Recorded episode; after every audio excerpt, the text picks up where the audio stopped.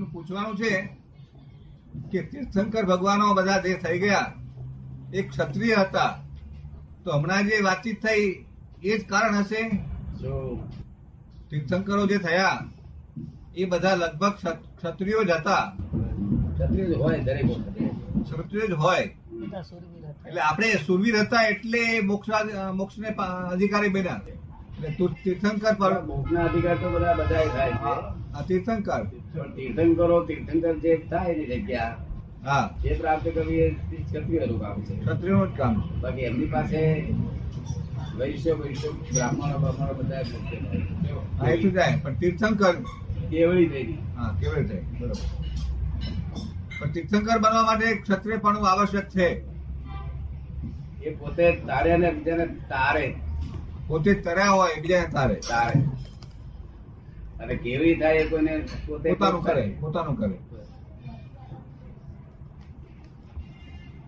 સંપતિ એમ પૂછે છે કે તીર્થંકર ગોત્ર બાંધવું હોય તો ક્ષત્રિય જન્મ લેવો પડે.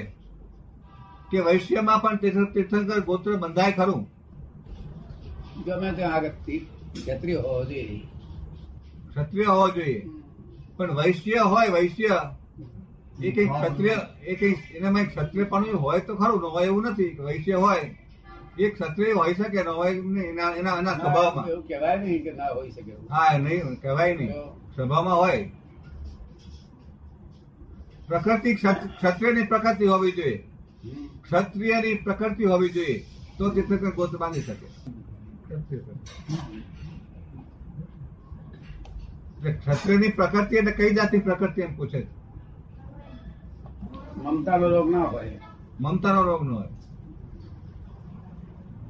અહંકારનો રોગ હોય વધારે અહંકાર નો હોય પણ મમતાનો નો હોય અને બીજી બીજી પ્રકૃતિ હોય એટલે મમતાનો રોગ વધારે હોય અને. અહંકાર નો ઓછો. એ જે જન્મ તીર્થંકર થયા હોય એના જે આગલા જન્મ એમને તીર્થ ક્ષત્રિય જન્મ લેવો પડે જે જન્મે તીર્થંકર થયા એનાથી બે બે પાંચ ભાવ આગળ પણ એમને જ્યારે તીર્થંકર તીર્થંકર ગોત્ર બધું તારે ક્ષત્રિયમાં જ જોઈએ. ઘણા કાળ ક્ષત્રિય. નહીં તો એ તીર્થંકર ગોત્ર બાંધે ના એવું નહીં એવું કઈ પણ તીર્થંકર ગોત્ર ક્ષત્રિય પણ હોય તો તે તે અવતાર બધે શું? ક્ષત્રિયપણું હોય તે અવતાર તીર્થંકર ગોત્ર. અને પછી પરિણામ પામે ક્ષત્રિય પણ હોય ત્યારે? પરિણામ પામે પણ ક્ષત્રિયપણું હોય ત્યારે બરોબર.